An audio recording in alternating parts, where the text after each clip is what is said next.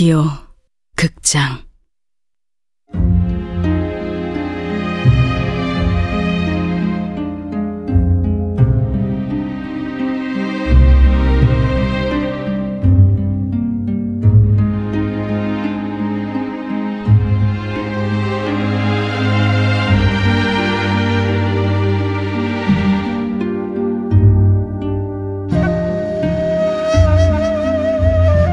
붉은 봄.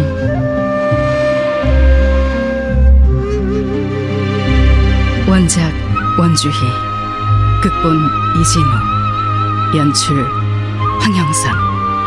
열한 번째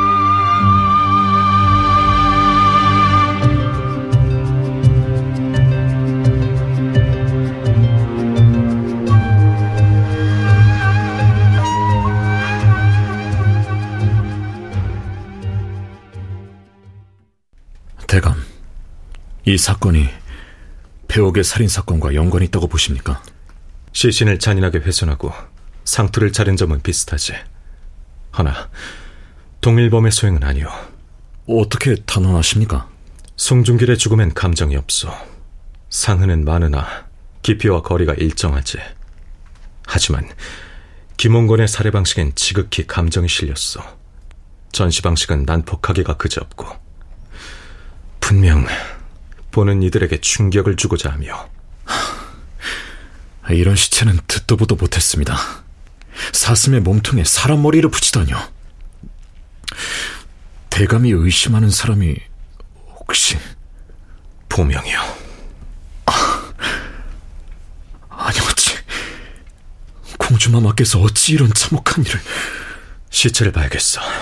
강도사에게 검음소 문을 열라 하게. 예 대감.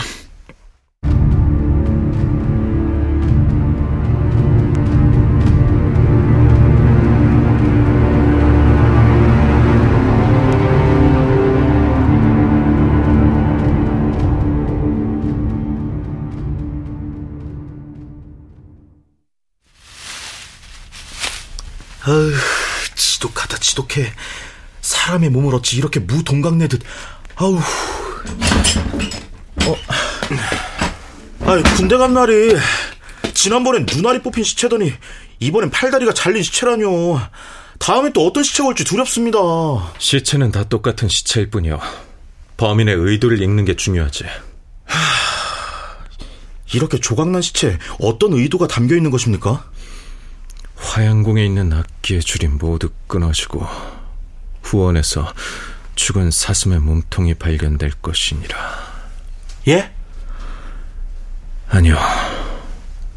악기의 줄이 끊어진다 함은 시신이 동강남을 말하는 것이었어. 그걸 간판 보명이 먼저 손을 쓴 것인가? 예? 군대 간 날이 그렇게 혼자만 말씀하지 마시고 저한테도 좀 목이 잘리기 전 결정적인 사인은 뭐요?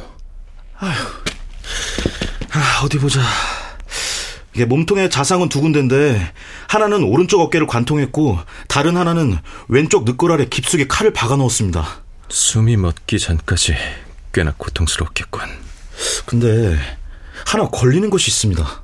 그게 뭐요?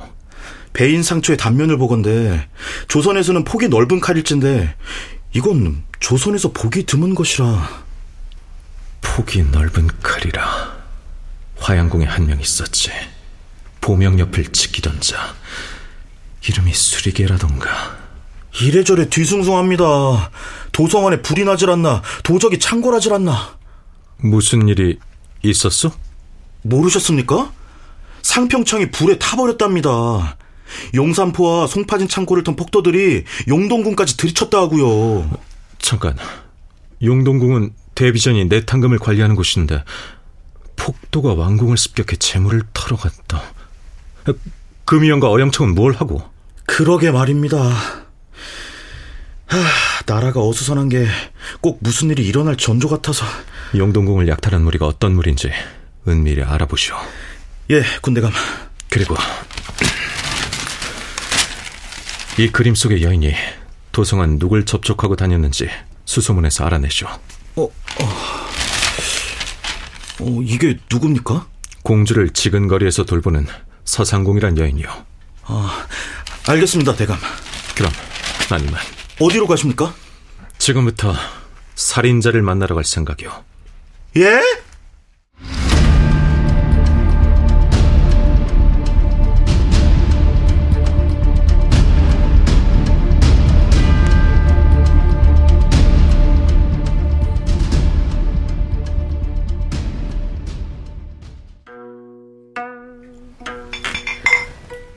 오라버니가 나타나길 기다리고 있었어. 가까이 와요. 술잔이나 기울이자고 온 것이 아니다. 술이 필요한 이야기라서 그래.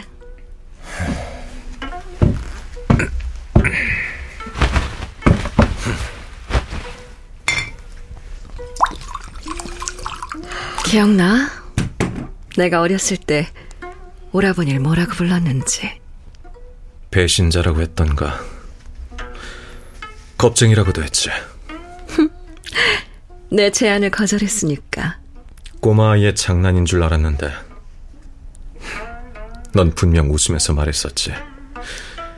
우릴 미워하는 자들을 모두 다 죽여버리자고. 기억은 해도 이해는 못했구나. 내가 배신자라고 했던 건 그 거절 때문이 아니었을 텐데. 오라버니랑 혼인하고 싶다고 했던 말은 생각이 안 나? 네가 왜 어려운지 아느냐?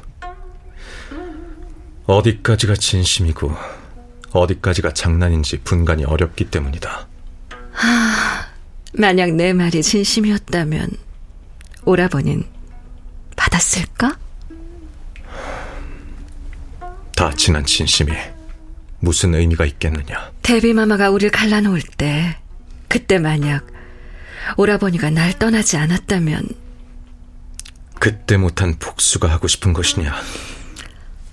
해야지 복수 김영건이 복수의 시작이었더냐? 순결 순종 아들 이 조선 땅에서 내가 가장 혐오하는 것들을 요구했거든 그래서 죽였어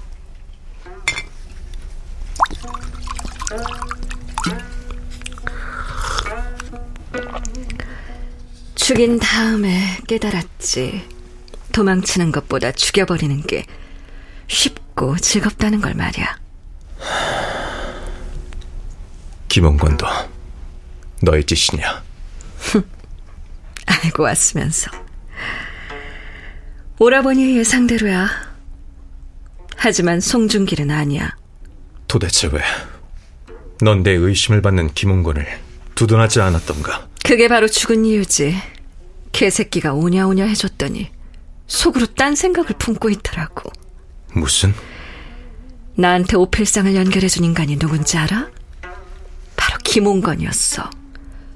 오필상이 배신자였던 건 김홍건도 배신자란 뜻 아니겠어? 순순히 시인하는 이유는 뭐냐? 진실을 말한다고 바뀌는 건 없으니까. 관아에 발고하기엔 증거가 부족하고 붙잡아서 족칠 수도 없는 신분이야. 어떻게 내 죄를 증명하겠어? 만약 내가 증명한다면? 오라버니가 추상께 내 죄를 아련다 치자고. 추상께서 날 벌하라 명하실까? 아니면 아무도 모르게 덮으라고 하실까? 날 끌어들인 목적이 대체 뭐냐? 말했잖아. 내 누명을 벗겨줘. 내가 하지 않은 살인까지 인정할 순 없으니까. 나는 종부시의 수사관이다. 결국 널 발고해야 할지도 몰라. 난 말이야. 오라버니가 슬퍼했으면 좋겠어. 날 미워하고 욕했으면 좋겠다고. 그리하여 뭘 얻으려고? 그 한 점 동요 없는 얼굴이 일그러지길 원해. 후회와 낙심으로. 괴물을 막지 못했다는, 그리고 막을 수 있었다는. 그게 오라버니를 향한 복수야. 그럼 다른 복수는? 난 이 나라를 망가뜨릴 거야. 내가 얼마나 판을 크게 벌일지 한번 지켜봐.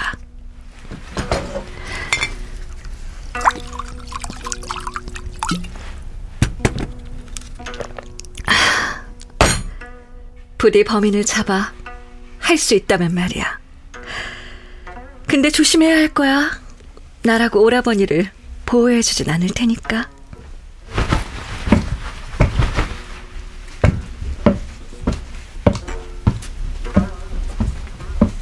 널 괴물로 키운 건 누구인가?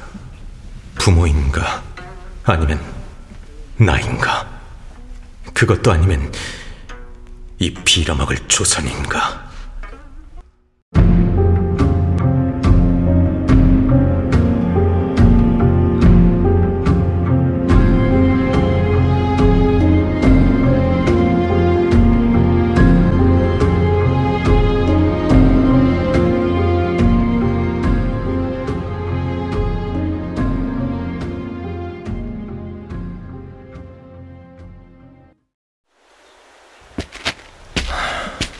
난구님, 날 기다린 거요? 저는 일전에 내가 과했어. 김원곤의 시신을 보고 부인이 받을 충격을 생각하다 보니 괜찮아요. 그보다 알고 싶은 게 있어요. 그게 무엇이오? 저 난구님과 보명 언니가 어떻게 돈독한 사이가 된 건지 궁금해요. 그리고 난구님의 마음도 내 마음이라니? 모른 척하지 말아요. 난구님을 대하는 보명 언니 눈빛을 보면 알 수 있어요. 난구님을 얼마나 각별하게 생각하는지요. 하고 싶은 말이 뭐요? 그러니까 난구님을 향한 내 마음을 여기서 멈춰야 하는 건지 알려달라고요. 헷갈려 미치겠으니까. 뭘 헷갈리게 만든 건지 모르겠지만 무슨 이야기를 들려주면 되겠어? 아, 그러니까 보명 언니가 혼인하자고 했었단 게 사실이에요? 사실이요. 뭐라고요? 아주 오래전 얘기지. 오라버니, 나는 오라버니랑 혼인하고 싶어. 뭐라고? 우리가 혼인해버리면 이제 아무도 우리한테 뭐라고 하지 못할 테니까. 그건 안 된다. 왜? 왜냐면 그건 왕가의 도에 반하는 일이니까. 겁쟁이. 배신자!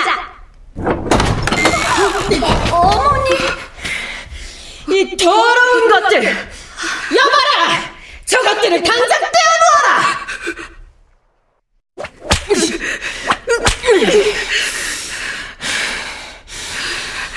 참으로 핏줄이로다. 미친 어미를 닮은 것이냐, 개종자 아비를 닮은 것이냐. 왕가의 찌끄레기 주제에 공주하는 말도 섞지 말라고 했거늘! 저런 끔찍한 놈! 짐승과 흘레부터 먹을 놈! 너는 어미와 죽었어야 했다! 한 번 더 이런 일이 있으면 그땐 널 죽이고 공주의 다리를 부러뜨릴 것이다. 그리 알고 옥화당 쪽으로 고개도 돌리지 말거라. 보명과 나는 처음부터 어울리지 말아야 하는 사이였던 거요.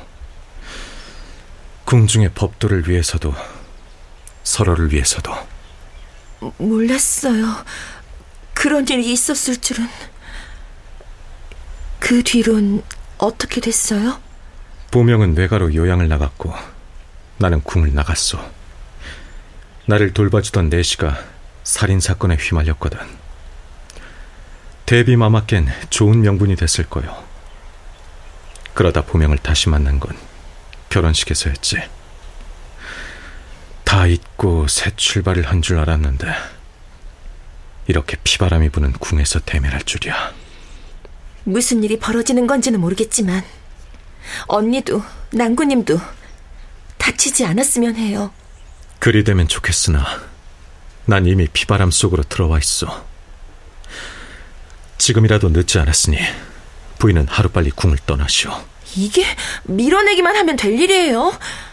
나 혼자가 아니라 같이 안전할 방도를 찾아야죠. 아직도 모르겠어? 종부시의 수사관은 안전과는 거리가 먼 직분이란 걸. 나와 같이 있으면 부인까지 위험해지니 멀어지란 것이오.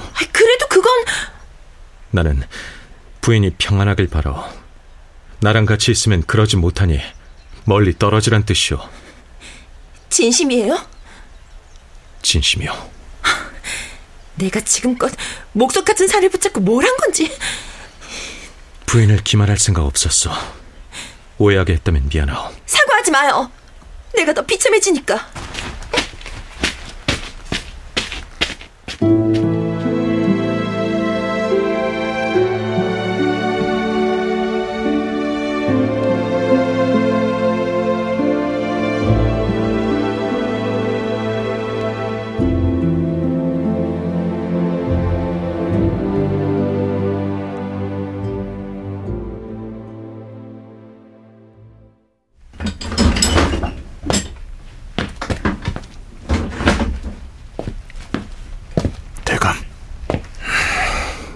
따라붙느니 아무도 없었는가? 예, 안심하십시오. 각별히 조심하시게. 보명이 알게 되면 자네도 위험해질 수 있어. 명심하겠습니다. 최근 일어나는 불미스러운 일들에 대해서는 알아봤는가? 예. 도성 안팎으로 민심이 심상치 않습니다. 몇 년간 가뭄의 냉해가 심한 데다 화재와 약탈까지 겹쳐서 이제 곧 보릿고개인데 도성 밖에서는 인육을 사고 판다는 괴담까지 들려옵니다. 이대로 뒀다간 백성들의 원성이 왕실까지 들이닥칠 것인데 뭔가 해야만 해. 뭔가를. 잠시 궁을 나갈 터이니 보명을 잘 감시하게. 예, 대감. 주모 여기 탁주 좀 주모 끝내주고 가 어, 주모 예. 아, 좋다. 그놈의 시체 냄새만 맡다가 주막에 나오니 천국이 따로 없구만. 좋다, 좋아. 네, 고마워 주모 아이, 좋았는데. 보자마자 다짜고짜 한숨이요. 고단에서 그러죠, 고단에서. 대감께서 화양궁에 계실 때 저는 부하들을 데리고 성안을 이잡듯이 뒤지고 다녔습니다. 내가 화양궁에서 연애나 즐기고 있었다고 생각하나 보군. 좋소. 내 이번엔 강도사와 동행하지. 네? 동행하다니 어, 어딜? 내가 알아보라고 한 건 어찌 되었어? 아, 예. 음, 저, 여기 서상군과 접촉한 자들의 명단입니다. 대부분 장사치인데 시전 상인뿐 아니라 만상부터 강상까지 화양궁에 줄을 대려고 안달이었습니다. 그리고 이상한 건 이상한 건? 저 서상궁이 상인들과의 회합에 참석한 다음 날 창고에 화재가 났다는 겁니다. 그 일로 한양 사람이 한 달은 좋게 먹을 쌀이 타버렸으니까요. 설마 일부러 불을 질렀을 가능성이 있단 소린가? 그게 참 말도 안 되는 소리긴 한데 말입니다. 용동궁을 약탈한 무리는 스무 명이 넘었답니다. 칼을 쓸 줄 알았고요. 조정에선 굶주린 백성들이 한 짓이라지만 웃기는 소리입니다. 몽둥이와 낫을 든 자들이 군사를 죽이고 재물을 약탈하다뇨. 일부러 불을 질러 쌀을 태우고 약탈과 절도를 저질러 백성이 한 짓으로 꾸민다라. 하, 이 나라에 무슨 일이 벌어지고 있는 것인가?